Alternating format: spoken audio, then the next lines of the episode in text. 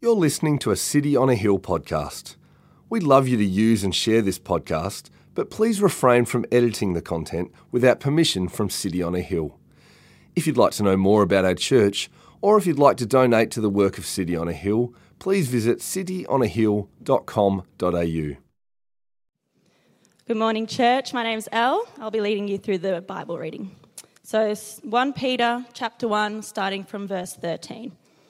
Therefore, preparing your minds for action and being sober minded, set your hope fully on the grace that will be brought to you at the revelation of Jesus Christ. As obedient children, do not be conformed to the passions of your former ignorance, but as he who called you is holy, you also be holy in all your conduct. Since it is written, You shall be holy, for I am holy.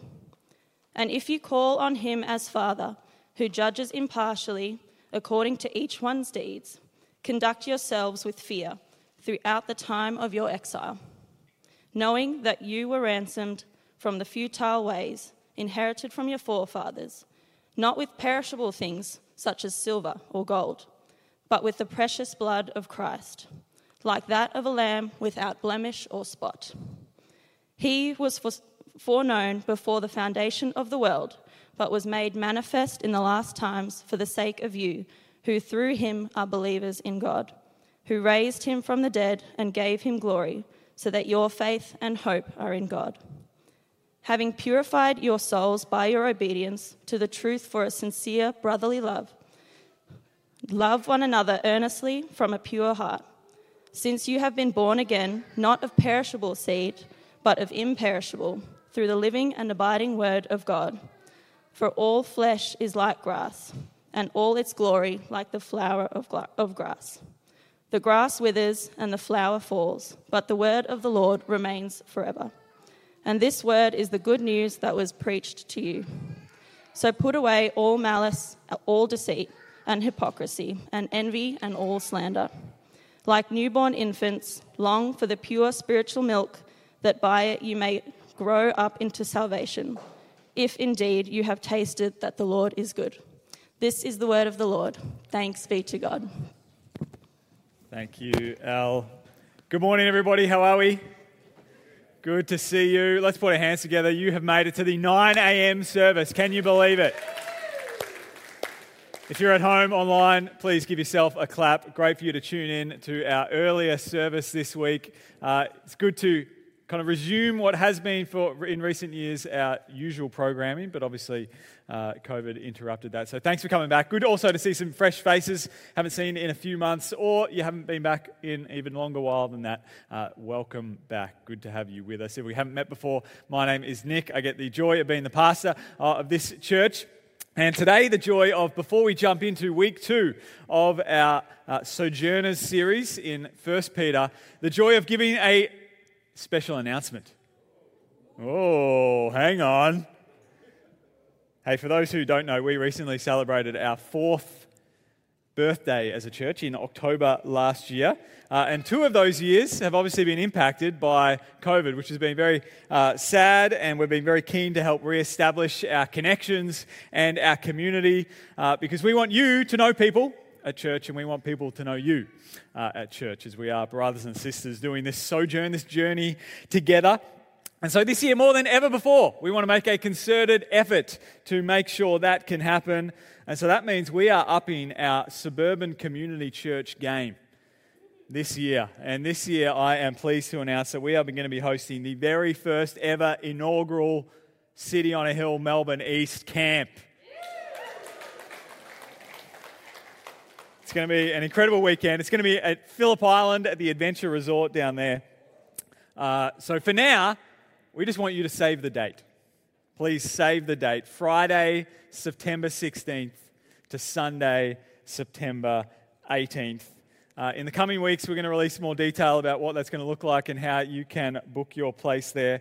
Uh, but we will want as many people there as possible, and we want to help make that happen uh, if there's anything that might get in the way of that. And so please do save the date in your diary. It is the first weekend of the school holiday, so don't go away. Come away with us. Uh, it's going to be a great time. So we're going to take the excitement of doing a 10 minute survey and then the excitement of a church camp. We're going to bring that all together now and focus in on the Lord's word to us this morning. Let us pray as we dive into this text. Gracious God, we thank you so much that you uh, bring us together each and every Sunday and we get to be your family together. Thank you that you are a God who is saving a people. And so come and add to this people. Come and add to the family this morning. Come and help people be born again to a living hope. And as people who have been born again, would we start to grow and develop and become your children? Come and build us up today in this text, we pray. Jesus be big. And it's in his name we pray. And all God's people said, Amen. Well, this week has been a big week in the life of the Coombs household. This week, our firstborn son, Axel, had his first day of primary school, uh, and therefore, obviously, his first week at school. Uh, he was super excited. The uniform is massive on him. His backpack is twice the size of his torso, and so he kind of practices his balance on the way to school. But he was pumped. And as you do, that meant that there was a lot of reminiscing and a lot of nostalgia about his kind of development up till this point uh, and I remember when we first found out that we were having a baby. And when you find out that you're having a baby, you quickly go to the App Store and you download all those apps to tell you about the developmental steps of the child, even in the womb. And so we were seeing that one week he was a pea, and then the next week he was a lemon. Uh, well, it's probably significant growth a few weeks after. And then he became a mango at some point, and then a banana, or I don't know the actual order. But anyway, we were tracking the development. His development was normal, okay? We were tracking the development. And then he had the, the epic entrance into the world, and our development tracking didn't stop. It even got even more intense after that. And every young parent, every young couple, uh, seemingly join in this competition with every other parent to, to compare the development of their children. The first smile, the first roll, the first steps, the first words. You start judging your kids on the playground against the other kids on the playground. You've got to find, with like as much tact as possible, how you can ask that kid's parents how old that kid is, just so that you can determine whether your kid is tracking along all right. Now, fast forward five years, and he is now at school, and his development has turned from, you know, is he going to roll over onto his tummy, to now how to navigate being friends with the kid who uses the F bomb very liberally in the playground, and how to make sure that he doesn't become addicted to video games, and, and all these kinds of young child things. New seasons, new challenges, new development. And I want to bring that up at the beginning of jumping into this text because this text itself uh, kind of mimics a little bit or, or, bounces off this idea that we have been born again into new life. We've been given this, this new life. We have entered into this new world. And now the development starts for us. Just as that picture of the, the, the little, uh, the, the development of the little human life, Peter here is going to take our new spiritual life and turn the conversation to how we should grow up and how we should develop. Because last week we heard that, that by God's mercy, according to his great mercy, it said. He has caused us to be born again to a living hope. So, just as children are born into the world, we are born into the Christian life. And we now want to track our development, want to be concerned and, and thinking about our growth in Christ. Just as I, as the dad, are trying to concern to be supporting his development, so as God's children, God, our Father, is concerned with supporting our development in Him, that we might grow, that we might learn, that we might take on the family resemblance. And so today, Peter is going to take us there. He's going to turn the train of thought and develop it further to tell us what being born again to a living hope, what being elect exiles in this world, how it should actually look. And so last week was quite theological and conceptual. Today, much more practical. We're going to jump in the text. If you have your Bibles with you, it would be great to have them handy, uh, whether in paper form, whether on a screen in front of you, or they'll be on the screen behind me, or of course, if you're watching online on the screen that you are looking at. We're going to jump into these few verses under a few headings, the first of which, God's will for elect exiles. Peter's going to tell us God's will for elect exiles. We're going to stop at the first word, therefore, he says. And we should all ask, what is the therefore, therefore? Therefore, is very important, particularly in New Testament letters, uh, where you want to kind of be concentrated in on the, the author's logical flow as they write this book. And so, therefore, is very important. And it tells us that these realities that he, or these, these instructions that he's going to give, are coming off the back of the realities that he wrote down for us last week that we are elect exiles, that we have been born again to a living hope, that he is keeping an inheritance for us, that He is guarding our salvation until the end, that He is refining us through temporary suffering for permanent and eternal glory. That the good news of our salvation, of Christ's suffering and Christ's glory, that that was talked about even in the Old Testament for our sake. Therefore, preparing your minds for action and being sober minded.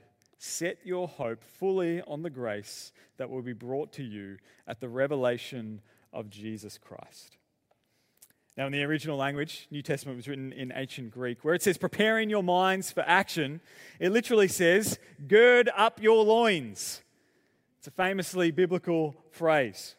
Uh, and here is the, I think I've got a picture. Here is the Art of Manliness guide to girding up your loins, what it looks like. And as you can see, to gird up one's loins was to prepare yourself to run, to prepare yourself for battle, to prepare yourself for action.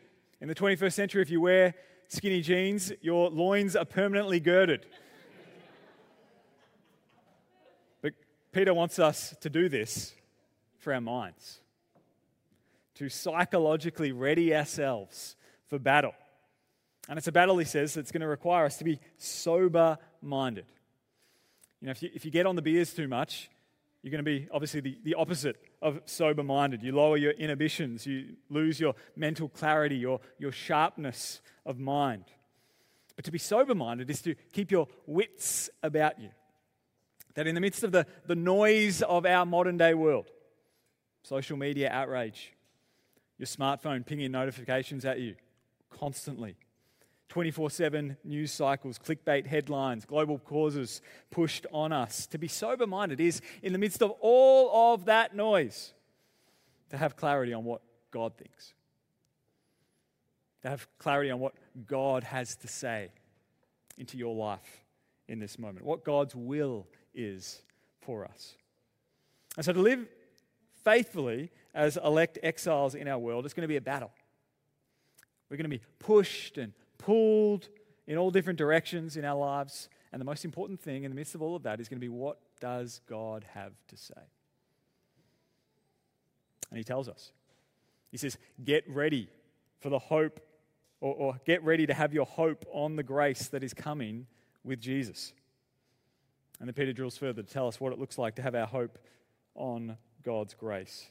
He says in verse 14, As the obedient children, do not be conformed to the passions of your former ignorance, but as he who called you is holy, you also be holy in all your conduct. Since it is written, You shall be holy, for I am holy. And so, setting our hope on God's grace looks like pursuing holiness in our lives. Now, so often, don't we, we wrestle as, as what is, what is, as Christians, what, what is God's will for my life? What is God's will in this, this season of transition I'm going through? What is God's will for me right now? And often we, we wrestle with that, and it can cause anxiety for us because we have this idea that God's will is kind of this uh, like tight, thin, vulnerable tightrope that we kind of need to walk. And if we uh, you know, step off the tightrope, we're going to fall out of God's will, and how will we ever recover? But God's will in Scripture is quite clear. Paul says to the church in, uh, or to the, in the book of Thessalonians, he says, For this is the will of God, your sanctification. So, God's will for our lives as elect exiles, whatever job we have, whomever we marry, wherever you live, whichever church you commit to, God's will for you is that you become more like Him. You shall be holy, for I am holy. And holiness has become a bit of a kind of a, a religious word, which we can sometimes be intimidated by. It means to be sacred, set apart, pure. And while our part of the world is identifying less and less with more traditional religions, they are no less pursuing holiness in their own way. Because you can think about holiness as, as wholeness. We want to be pure. And in our mass produced artificial industrial world, the trend toward organic whole foods, that kale smoothie with almond milk, chia seeds, and acai berries, it is a modern day pursuit of holiness. In our materialistic world, the, the pursuit of minimalism, getting rid of everything, purging yourself of everything that doesn't spark joy, or disconnecting from the, the daily grind to get back to nature. It's a pursuit of holiness. But what Peter here is talking about is that the way the Bible uses it is in relation to God's moral character. That he is so holy, he's, he's set apart from the world. He's so powerfully pure that for fallen beings like us to, to get anywhere near him, any close to him, would be like a rocket trying to get to the heart of the sun. That we would burn up the closer we got. And what Peter is saying is that as elect exiles, the elect part of elect exiles, our election wasn't just to kind of, hey, come join my family. It wasn't just to get your membership card into church. No, God has elected us to become more like Him. God has chosen us for our moral development to be crafted and, and shaped and refined to be more like Him. There's a famous passage at the, the, the peak of the book of Romans in Romans chapter 8. You might have heard of it before. We know that for those who love God, all things work together for good, for those who are called according to his purpose. For those whom he foreknew, he also predestined to come and spend 80 minutes every Sunday morning sitting in a community center. He also predestined, no, to be conformed to the image of his son. God's will for us as elect exiles is to be conformed to the image of Jesus, to have our character become like his character, to have our moral compass shaped like his moral compass, for his vision of, of people, of relationships, of money, of sex, of sin, of righteousness, to have our hearts become like the heart of Christ. And so I wonder if through January you thought about, hey, I want, I've got to write down all the things that I want to accomplish this year. You set some, set some goals or some, some resolutions, goals to get fitter, faster, better, stronger, more productive, or maybe more rested, more connected to your family. God's will for us this year is that we would become more like Jesus. Do we have at the forefront of our minds that this is where we're going? That this is what God has for us, that we would become more like Jesus. And so it is worth thinking about this morning, if you haven't yet already, where in your life do you need to become more like Jesus? Where in your character does some of the old part of you needs to be shaved off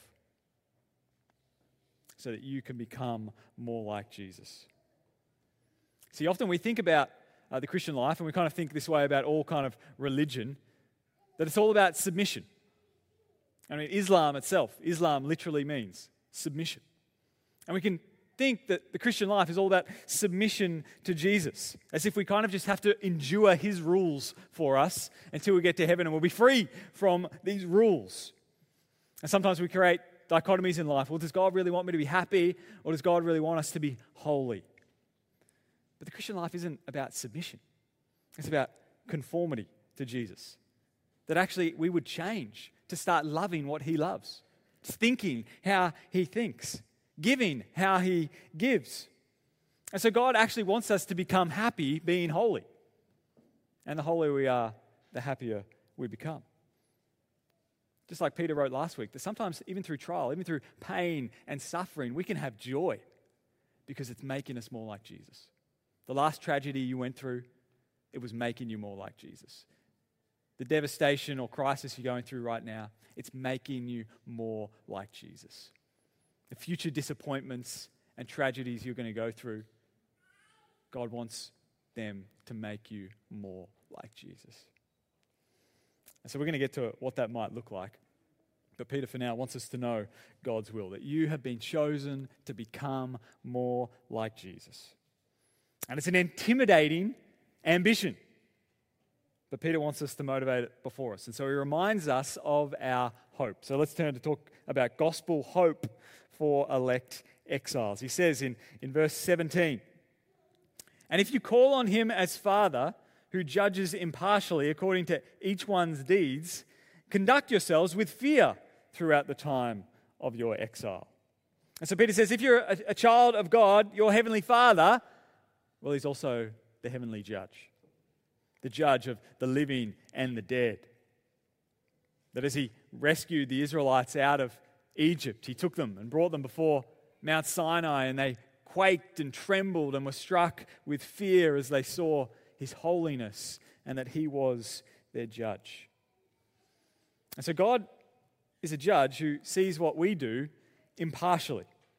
That there is nothing in your life that is private to him. And there is nothing in your life that you could kind of argue yourself out of what was your true and right responsibility. So conduct yourselves with fear throughout the time of your exile, he says.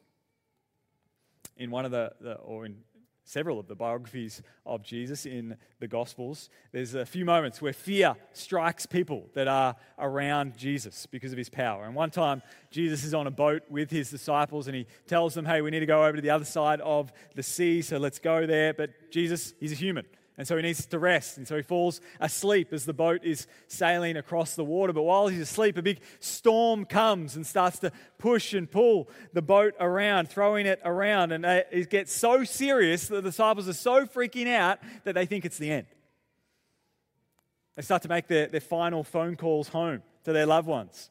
And as they do, Jesus wakes up and he stands up. And he sounds like me when I'm trying to put the kids to bed. Quiet! Be still. But he's much more effective than me because immediately the ocean becomes still, the sea becomes still. And the Bible says that the disciples are struck with fear. And they ask themselves, Who is this man? Even the wind and the waves obey him. And Peter says, Have that mentality about yourself. To become more like Jesus, we've got to carry around ourselves this, this serious sense of awe that God is our Father and that He's also our judge. That God knows all of our lives. He knows the former ignorance, Peter calls it, that we used to walk in. He knows the things that you are even, you've put so far back in your memory that you're ashamed to even remember them.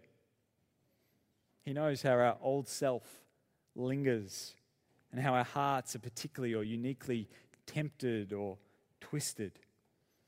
He knows the depths of our depravity, all the intricacies and the complexity of the, the backstory and family origin that has shaped us in certain ways, all of our disappointments, all of our hopes and dreams for the future. He sees it all, and He sees right through it all to judge perfectly and impartially. And as Peter is writing this, he wants us to, to bring to mind God's most famous moment of judgment.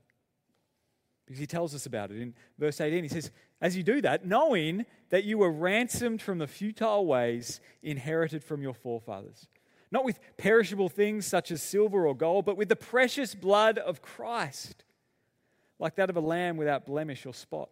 He was foreknown before the foundation of the world, but was made manifest in the last times for the sake of you, who through him are believers in God, who raised him from the dead and gave him glory, so that your faith and hope are in God. And so God is a judge, and, and Peter knows that when we ourselves judge our lives apart from Christ, they look futile. The Apostle Paul thinks about his life before Christ and says, Christ came for sinners of whom I am the foremost.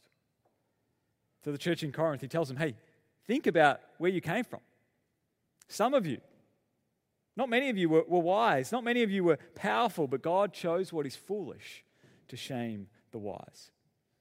And I resonate with that. I think about myself before meeting Jesus. And I can see how cowardly, how insecure, how flexible and fickle I was to the, the pressures and the pull of, of others, the fleeting desires of my own heart, before God, by His grace, called me out. And so God sees all that. He knows where we've come from, but His judgment is, is not to treat us as we deserve, but rather to save us from that. God sent His Son. Jesus poured out His precious blood that people like you, people like me, people who have had no idea how to live. In fact, we've lived in the, the opposite way to which we have been designed in relationship with God. We've lived apart from Him for ourselves, and God sent Jesus, who was made manifest among us, who lived and died and then rose again so that we could have faith and hope in God. And so the call to become more like Jesus is really intimidating. But our hope and the hope of the, the gospel is not in knowing that we're becoming more like Jesus, but in knowing that Jesus has actually become like us.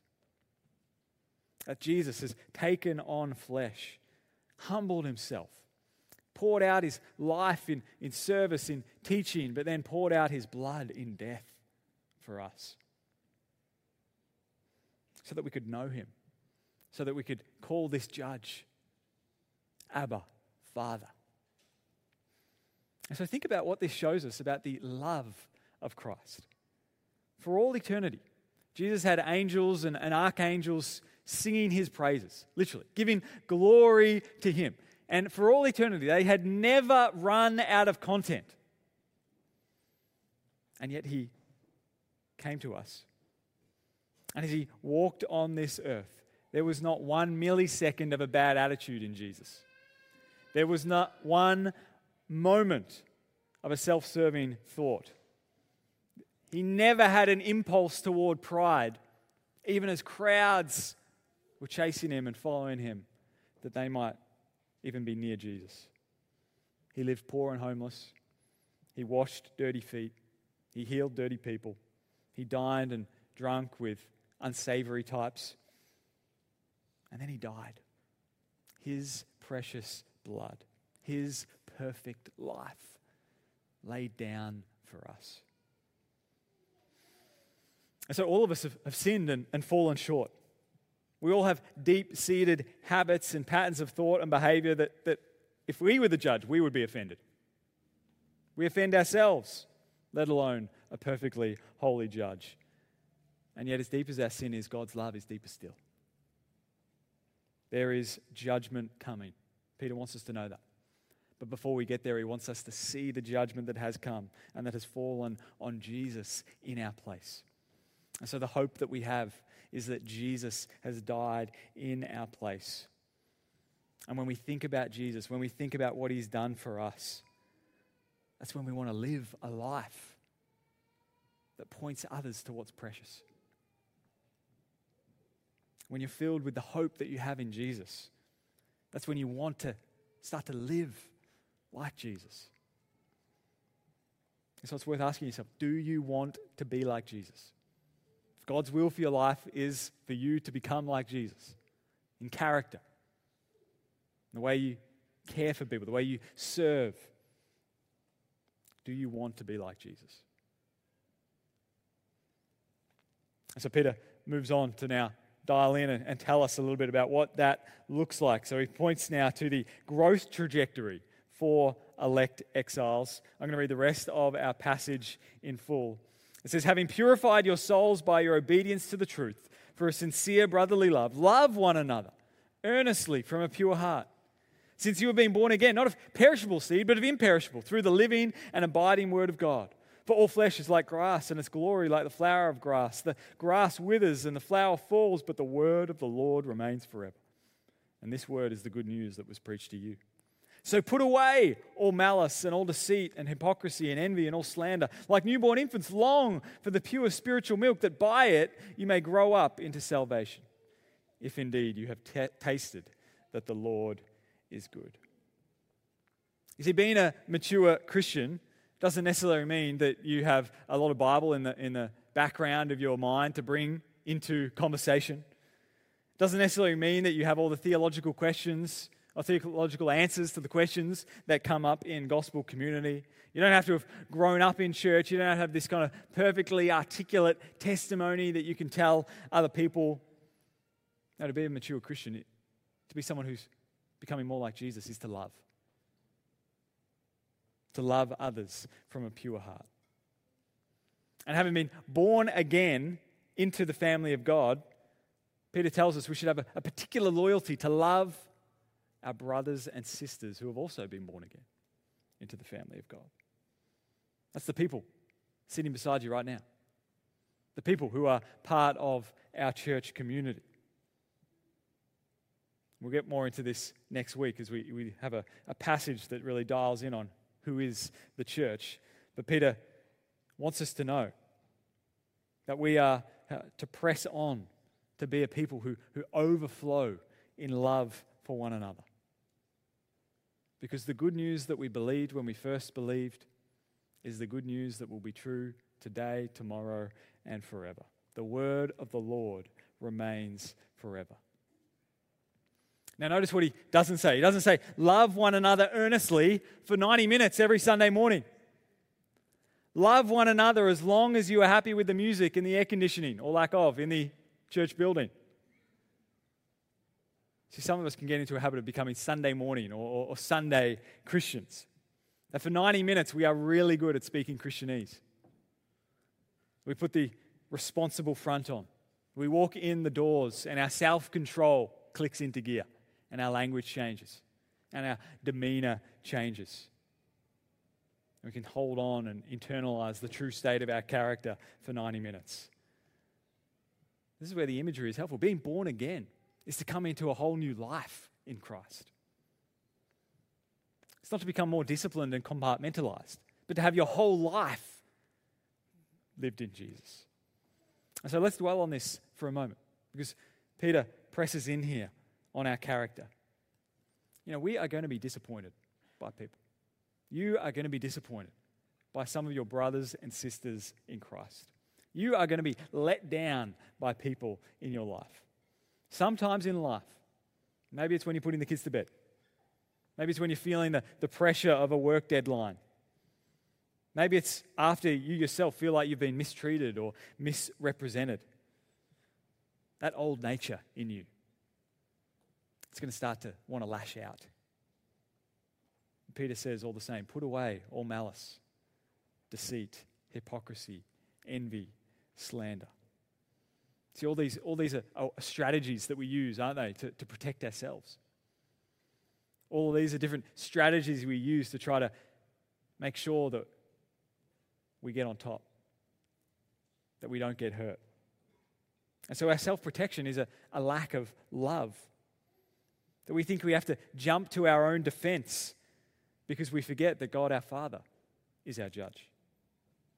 That as the judge, he poured out his wrath, but not upon us, he poured it on his own son, Jesus.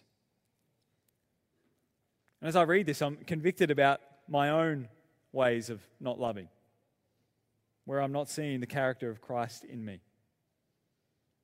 You know, I throw, I throw a pity, party like a five year old in my heart when I get told I could have done something better. I self justify, I deflect. My inner lawyer works pro bono in my heart and my mind to prove to my sinful nature that, that I'm all good. I'm in the right here. But it's all hypocrisy. And it's hypocrisy because I've been born again. You've been born again. We should want to grow up. Having been born again, repentance is not a threat, repentance is a gift. I want to become more like him. I was spiritually dead apart from Christ, and he came and he made me alive. I want to walk in that life. And so, how's the state of your heart toward others? How's the state of your character as it's revealed in the midst of moments where you might be tempted toward malice, envy, hypocrisy? To be more like Jesus is to be a person who loves people, to be someone who loves people. We need to be someone who pursues the love of Christ. The love of Christ that led to him pouring his precious blood out for us. And it's that same love of Christ that becomes the lifeblood of someone who's been born again. It's the same love that we should want to show the world ourselves. And Peter closes this thought here in our text today with this kind of harrowing, piercing if. Did you read that last line? If indeed you have tasted that the Lord is good. See, God's will for our lives is that we become like Jesus. The gospel hope that we have is that Jesus has lived and died in our place. And therefore, the trajectory that we should be on is toward loving like Jesus. But we're only going to pursue that if we have tasted that the Lord is good. See, Peter doesn't want to scare us into submission. Our sin is, is way too powerful to just be scared away. Instead, he invites us to reflect on the goodness of God. Because only knowing and experiencing the goodness of the Lord, the love of Christ, only that brings the power to refine us in a way that becomes like Jesus. And so, do you know the love of Jesus this morning? The love of Jesus for you. In a moment, I'm going to close out by praying for us. And I'm going to do so in a more kind of considered and reflective way than I normally might. In the book of Ephesians, we read about the Apostle Paul's prayer for the church there in Ephesus. And he prays exactly what Peter is, is encouraging us to do. He prays that the church would have spiritual strength.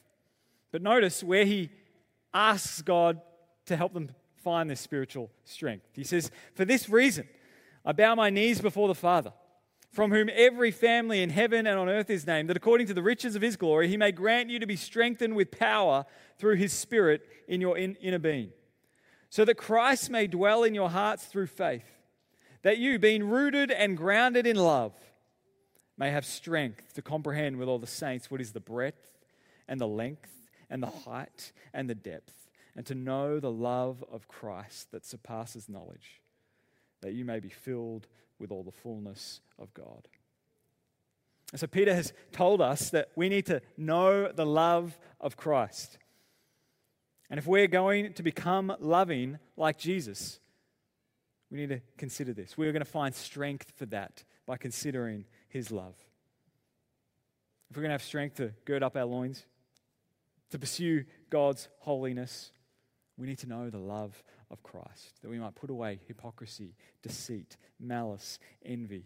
And Paul tells us, just as Peter tells us, that it's a love that surpasses knowledge. Jesus loves you more than you could ever comprehend. He loves you with an everlasting love. And in this is love, not that we have loved God, but that God loved us and sent his Son to be the propitiation, the atoning sacrifice for our sins. He gave up his life so that you could share in his life. He died in your place so that he could take away your death. So look to Jesus and taste and see that he is good. Who are we as his people? After all that he's unpacked for us as having done for us election, calling, conversion. He's guarding our salvation. He's keeping an inheritance for us. Who are we to trifle in anger and bitterness and unforgiveness and hypocrisy? The Lord is at hand. Get your life right with Jesus today. Get ready to pursue the character of Jesus today. So I'm going to pray now that we might be a people who are becoming more and more like Jesus. So we might be a people who bounce off the hope that we have of Jesus dead in our place and yet risen in victory so that we could grow to look more and more like Jesus. I'm going to pray for you. I'm going to pray for me. I know my own heart, and if I multiply my heart by the amount of people in this room, the amount of people who are joining us online, there is a lot of character traits that need a lot of work today. So let us bow our heads now. and Let us lean in to God's grace together. Would you please pray with me? Before I pray, I'm going to give you 20 or 30 seconds just to process your own life with Christ right now. If you need to repent for things, repent for things. If you need to bring hurt, bring hurt. If you need to confess, confess. And in a moment, I'm going to pray.